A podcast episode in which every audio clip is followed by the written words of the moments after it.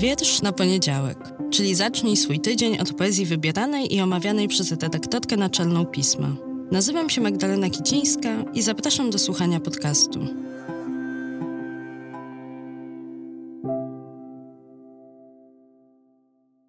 Partnerem podcastu jest wydawnictwo Warsztaty Kultury i festiwal Wschód Kultury Inne Brzmienia, który odbędzie się w Lublinie w dniach 6-9 lipca 2023.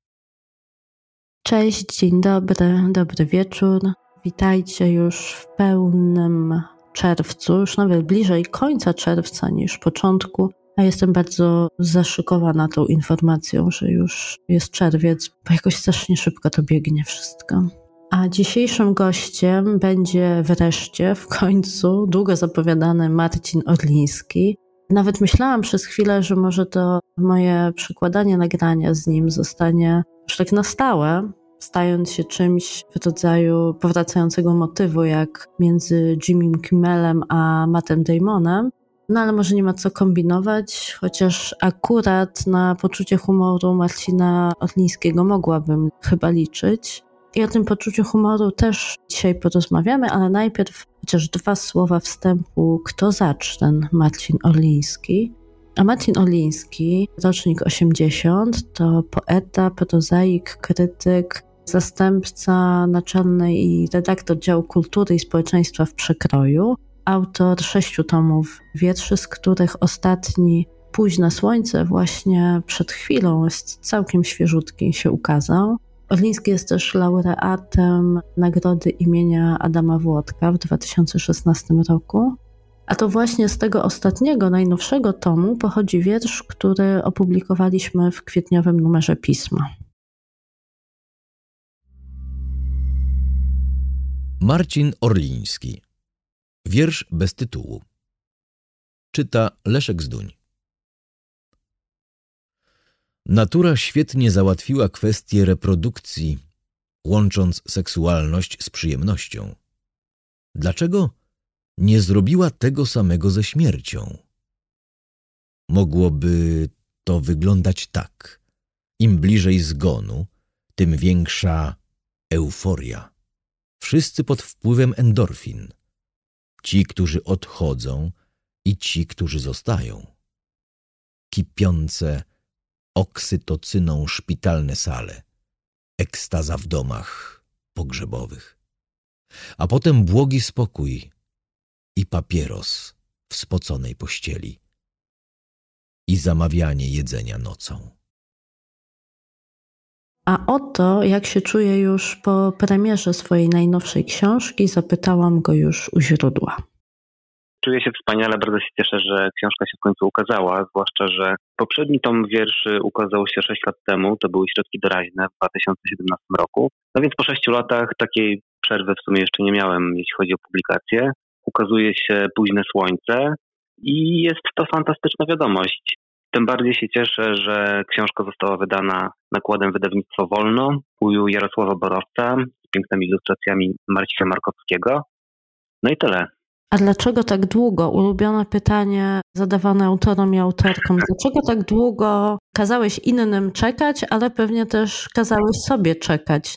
A może nie, może jest inaczej. Odpowiedź będzie trochę taka trywialna. Miałem, miałem przede wszystkim bardzo dużo pracy przez te lata i wiersze mi się dosyć wolno pisały. To jedna rzecz. A druga, że te wiersze były bardzo, bardzo różne, które, napisałem przez te 6 lat. I w sumie rok temu, jak się dogadałem właśnie z Jarkiem Borowcem co do publikacji, pomysł na tom zaczął nabierać kształtu i wtedy właściwie też zrezygnowałem z części wierszy, które miałem odłożone, które miałem napisane i które wciąż uważam, że są dobre, ale po prostu zostawiam je na inny czas i zacząłem pracować już bardzo intensywnie nad tym projektem. A w jaki sposób? Właśnie... Przepraszam, bo ci tak wyszłam słowo. Pomyślałam, że to już puenta tej odpowiedzi i dlatego tak się wstrzeliłam, bo bardzo się zaczepiłam tych słów, że Tom nabierał kształtów. W jaki sposób Tom nabiera kształtu? Kiedy miałem już pomysł na to, jak ma wyglądać ta książka, jaka będzie główna oś, a główną osią jest takie życie trochę osiedlowe, trochę działkowe. Wojtek Szot nazwał te wiersze wierszami osiedlowymi. To już wiedziałem, że wokół tego chcę stworzyć ten tom i zacząłem go dopracowywać. Dopisałem jeszcze parę wierszy przez ten rok, część, tak jak wspomniałem, właśnie usunąłem. No i to też nabrał takiej spójności formalnej, ponieważ wszystkie wiersze mają tytuł, który jest trzema gwiazdkami, czy też nie mają tytułu, bo to jest taka konwencja, że jak nie ma tytułu, to się daje trzy gwiazdki, ale tutaj można to potraktować jako taki znaczący zabieg formalny. Każdy wiersz ma trzy gwiazdki, trzygwiazdkowy tytuł i każdy składa się z trzy wersowych strof. Więc jest to projekt taki spójny właśnie pod względem formalnym i nawet na końcu tomu nie ma spisu treści, tylko jest spis gwiazdek właśnie. To jest bardzo ładne, kiedy się właśnie tam dociera do tych stron ze spisem treści i ten koncept, o którym przed chwilą powiedziałeś, ładnie się tak graficznie, formalnie zamyka. Ale bym Cię chciała jeszcze dopytać o tę osiedlowość tematów, tematyczną osiedlowość tego tomu. Ty się czujesz człowiekiem z osiedla, a jeśli tak, to z jakiego jesteś osiedla? Poetycko. Czuję się jak najbardziej człowiekiem z osiedla. Od kilkunastu lat mieszkam na Saskiej Kępie, z tym, że nie jest to ta stara Saska Kępa, niska, że tak powiem, i zbudowana z tych pięknych willi, tylko osiedle położone tak na obrzeżach Saskiej Kępy, jest to blokowisko po prostu, to też ma na pewno wpływ na to, w jaki sposób się wtedy tworzy i jakie się ma relacje w ogóle z tym miejscem, w którym się mieszka. Więc tak, jest to, tak czy inaczej jest to Saska Kępa oczywiście. Zielona, kwitnąca właśnie na wiosnę, Teraz już ta zieleń jest bardzo, bardzo zielona i taka rozkwitła, rozbrzmiała. No i tak, i życie osiedlowe właśnie wygląda w ten sposób, no jak pewnie na każdym osiedlu. Chciałam Cię zapytać, czy to jest tom, który mogą, powinny, chciałbyś, żeby czytały też osoby spoza Saskiej Kępy? Tak, oczywiście. Zawsze mam nadzieję, że kiedy piszę, to piszę w sposób jakiś uniwersalny i moje problemy, czasem przyziemne, które ubieram w wersy, będą zrozumiałe i bliskie dla kogoś, kto zupełnie nie mieszka tutaj, mieszka na drugim końcu Polski albo, albo świata. No bo te problemy są, mam nadzieję, właśnie ogólne i mogą zainteresować każdego czytelnika.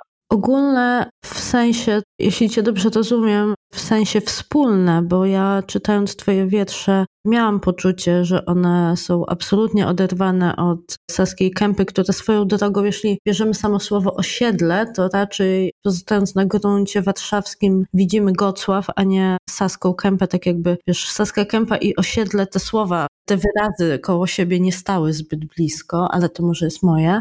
Jestem też dziewczyną z osiedla Skarpa w Lublinie, też zupełnie innego niż Saska Kępa czy mój Grochów, w którym dzisiaj mieszkam. Ale właśnie oczywiście ta osiedlowość jest tutaj umowna, bo czytając Twoje wiersze, miałam wrażenie, jakbym trochę znała ludzi, którzy w nich się pojawiają, miejsca, w które ich wsadzasz, czy w które wsadzasz historie opisywane w kolejnych wersach. Pewnie nie przypadkiem, jeżeli pojawiło się to sformułowanie, wiesz, tomu osiedlowego, to gdzieś dobrą ścieżką dźwiękową są niektóre piosenki, które śpiewa Paweł Sołtys, Pablo Pawo, też takie osiedlowo, działkowo, miejskie, ale równocześnie peryferyjne, bo ta scenografia jest ważna, ale jest służebna dla niesienia jakichś emocji, jakichś przeżyć, jakichś postaw, które nie mają ani miejskiego, ani wiejskiego rodowodu. I nie ukrywajmy, jeżeli się widujemy gdzieś w przestrzeni miejskiej, my we dwoje, to najczęściej jest to koncert Pablo Paweł, więc wszystko się jakoś tak po tej naszej stronie wisu zbiega. Tak, Saska Kępa jest tak naprawdę tłem dla tych wierszy, bo piszę raczej nie o samym miejscu, w sensie właśnie dzielnicy czy architektury, która też jest piękna w ogóle na Saskiej Kępie, ten warszawski modernizm. To jest raczej dla mnie tło. Piszę osobiście, piszę o rzeczach, o sprawach egzystencjalnych, o tematach, które mnie zajmują na co dzień, ale z których staram się właśnie zrobić jakiś uniwersalny problem, który będzie wykraczał na pewno poza dzielnicę. I poza tu i teraz, bo powiedziałeś o tych sześciu latach od poprzedniej książki poetyckiej, ale przecież te sześć lat ostatnich, chciałoby się powiedzieć ostatnich osiem lat, ale zatrzymajmy się przy tych sześciu, to jest czas bardzo intensywnych przemian, wydarzeń o globalnym charakterze, o krajowym charakterze, ważnych, doniosłych, trudnych. I zastanawiam się, czy te sześć lat poetyckiego milczenia jakoś się w tych wierszach, w tym tomie najnowszym odkłada. To znaczy ta intensywność wydarzeń versus to, że jednak pisząc wiersze, nie publikowałeś ich w książce w ostatnich latach, pozwoliło im się trochę przed tą doraźnością bieżących wydarzeń obronić?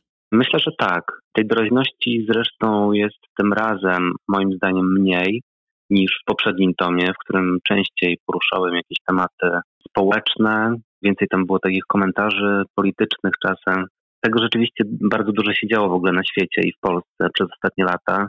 I takich wierszy też sporo napisałem, ale one po prostu muszą poczekać na inny czas, być może właśnie na następny tom, bo jak stwierdziłem właśnie w zeszłym roku, kiedy zacząłem już tak bardzo intensywnie komponować tę książkę, doszedłem do wniosku, że jednak zrezygnuję z części wierszy takich powiedzmy właśnie zaangażowanych społecznie, na rzecz jednak takich wierszy bardziej egzystencjalnych, trochę intymnych, trochę czasem może wybiegających jeszcze gdzieś w jakieś kosmiczne rewiry, bo ten kosmos się u mnie też pojawia, na takie wiersze bardziej powiedzmy z ducha publicystyczne, pewnie jeszcze przyjdzie czas, ale stwierdziłem, że w tym tomie nie. Ja też bardzo ten twój wybór, te decyzje szanuję i bardzo doceniam, bo lubię twój publicystyczny bardziej głos, natomiast Cieszę się, że go w tej książce nie ma, na pewno w tej pierwszej warstwie, jeżeli się ją otwiera i czyta po raz pierwszy, bo oczywiście trudno swoją naturę i swoją wrażliwość zupełnie ocenzurować, więc trochę Orlińskiego mówiącego o tym, co tu i teraz też się tam znajdzie, no ale właśnie na pewno nie przy tym, przynajmniej ja nie miałam takiego wrażenia przy pierwszej lekturze. W związku z tym chciałam Cię zapytać, czy tę bardziej publicystyczno-doraźną potrzebę poetycką załatwia poezja nagłówków, bo to jest kolejne miejsce poza koncertami sołtysa, przestrzeń, w której się spotykamy, bo nieskromnie powiem, że jestem bardzo dumna z tego, że czasami to, co ja Ci gdzieś tam prywatnie podrzucam, później staje się przyczynkiem do radosnej często słodko-gorzkiej oczywiście, ale z zabawy quasi poetyckiej na Twoim Facebooku.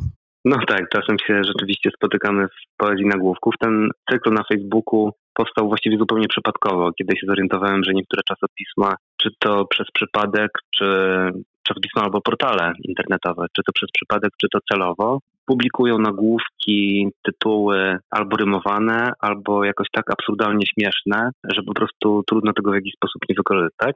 I okazuje się, że rzeczywiście użytkownicy Facebooka bardzo chętnie podejmują tę zabawę i razem ze mną i z Tobą również wymyślają własne nagłówki w tej formie właśnie nawiązującej do pierwotnego nagłówka. Jest to zabawne i jest to też takie pewnie trochę odkorkowanie tej poważnej rzeczywistości, w której jednak żyjemy i czasem są to poważne tematy polityczne, a taki nagłówek pozwala się trochę pośmiać, jednak zdystansować wobec tej rzeczywistości.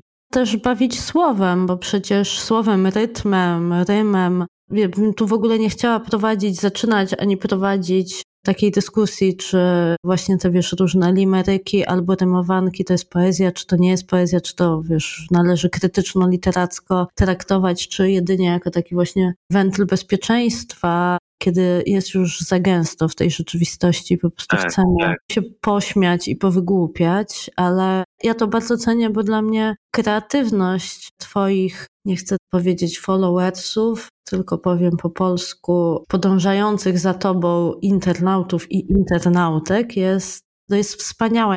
Ostatnia taka seria dotyczyła tego nagłówka mieszkańcy Parczewa modlą się do drzewa, jeśli dobrze tak, tak, pamiętam. I, no i oczywiście jest tam wszystko. Jest tam absurd, jest tam antyklerykalizm, ale jest tam też no, zadziwienie kolejnym zakrętem, w jaki Polska wpada, chociaż wydawałoby się, że już się na pięciu drzewach wcześniej, co najmniej pięciu w tym roku rozbiła. Dla mnie, wiesz, to co robisz, to co gdzieś inicjujesz w tym wątku, jest też no nie wiem, czy to jest oswajanie poezji, czy to jest właśnie wprowadzenie poezji do głównego nurtu, czy w ogóle trzeba takich kategorii używać, ale jest to, to coś, co na pewno cenię i bardzo Ci za to przy tej okazji dziękuję.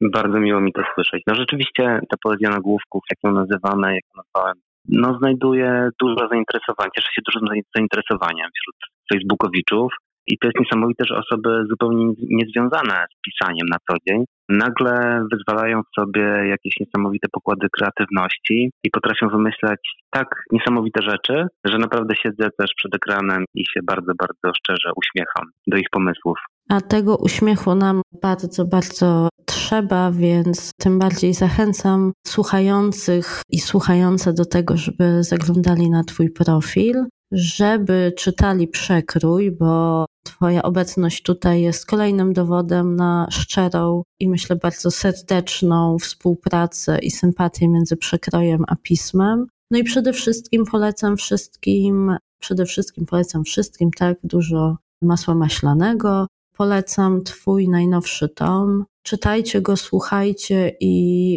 zjawiajcie się tam, gdzie Marcin Orliński będzie o tym tomie opowiadał, gdzie będzie go podpisywał. Czytajcie poetów współczesnych, kupujcie współcześnie wydane tomy poetyckie, wspierajcie to, drodzy słuchający i słuchające Wietrza na poniedziałek, bo to jest naprawdę bardzo ważne. Bardzo Ci, Marcinie, dziękuję, że w 1844 próbie nagrania naszej rozmowy w tym podcaście udało się i, no i wybrzmiałeś tutaj. Bardzo Ci dziękuję. Ja również bardzo dziękuję za zaproszenie do podcastu. No i czytelników oczywiście zachęcam i do lektury mojego tomu nowego, Późne Słońce, ale również do lektury pisma i przekroju.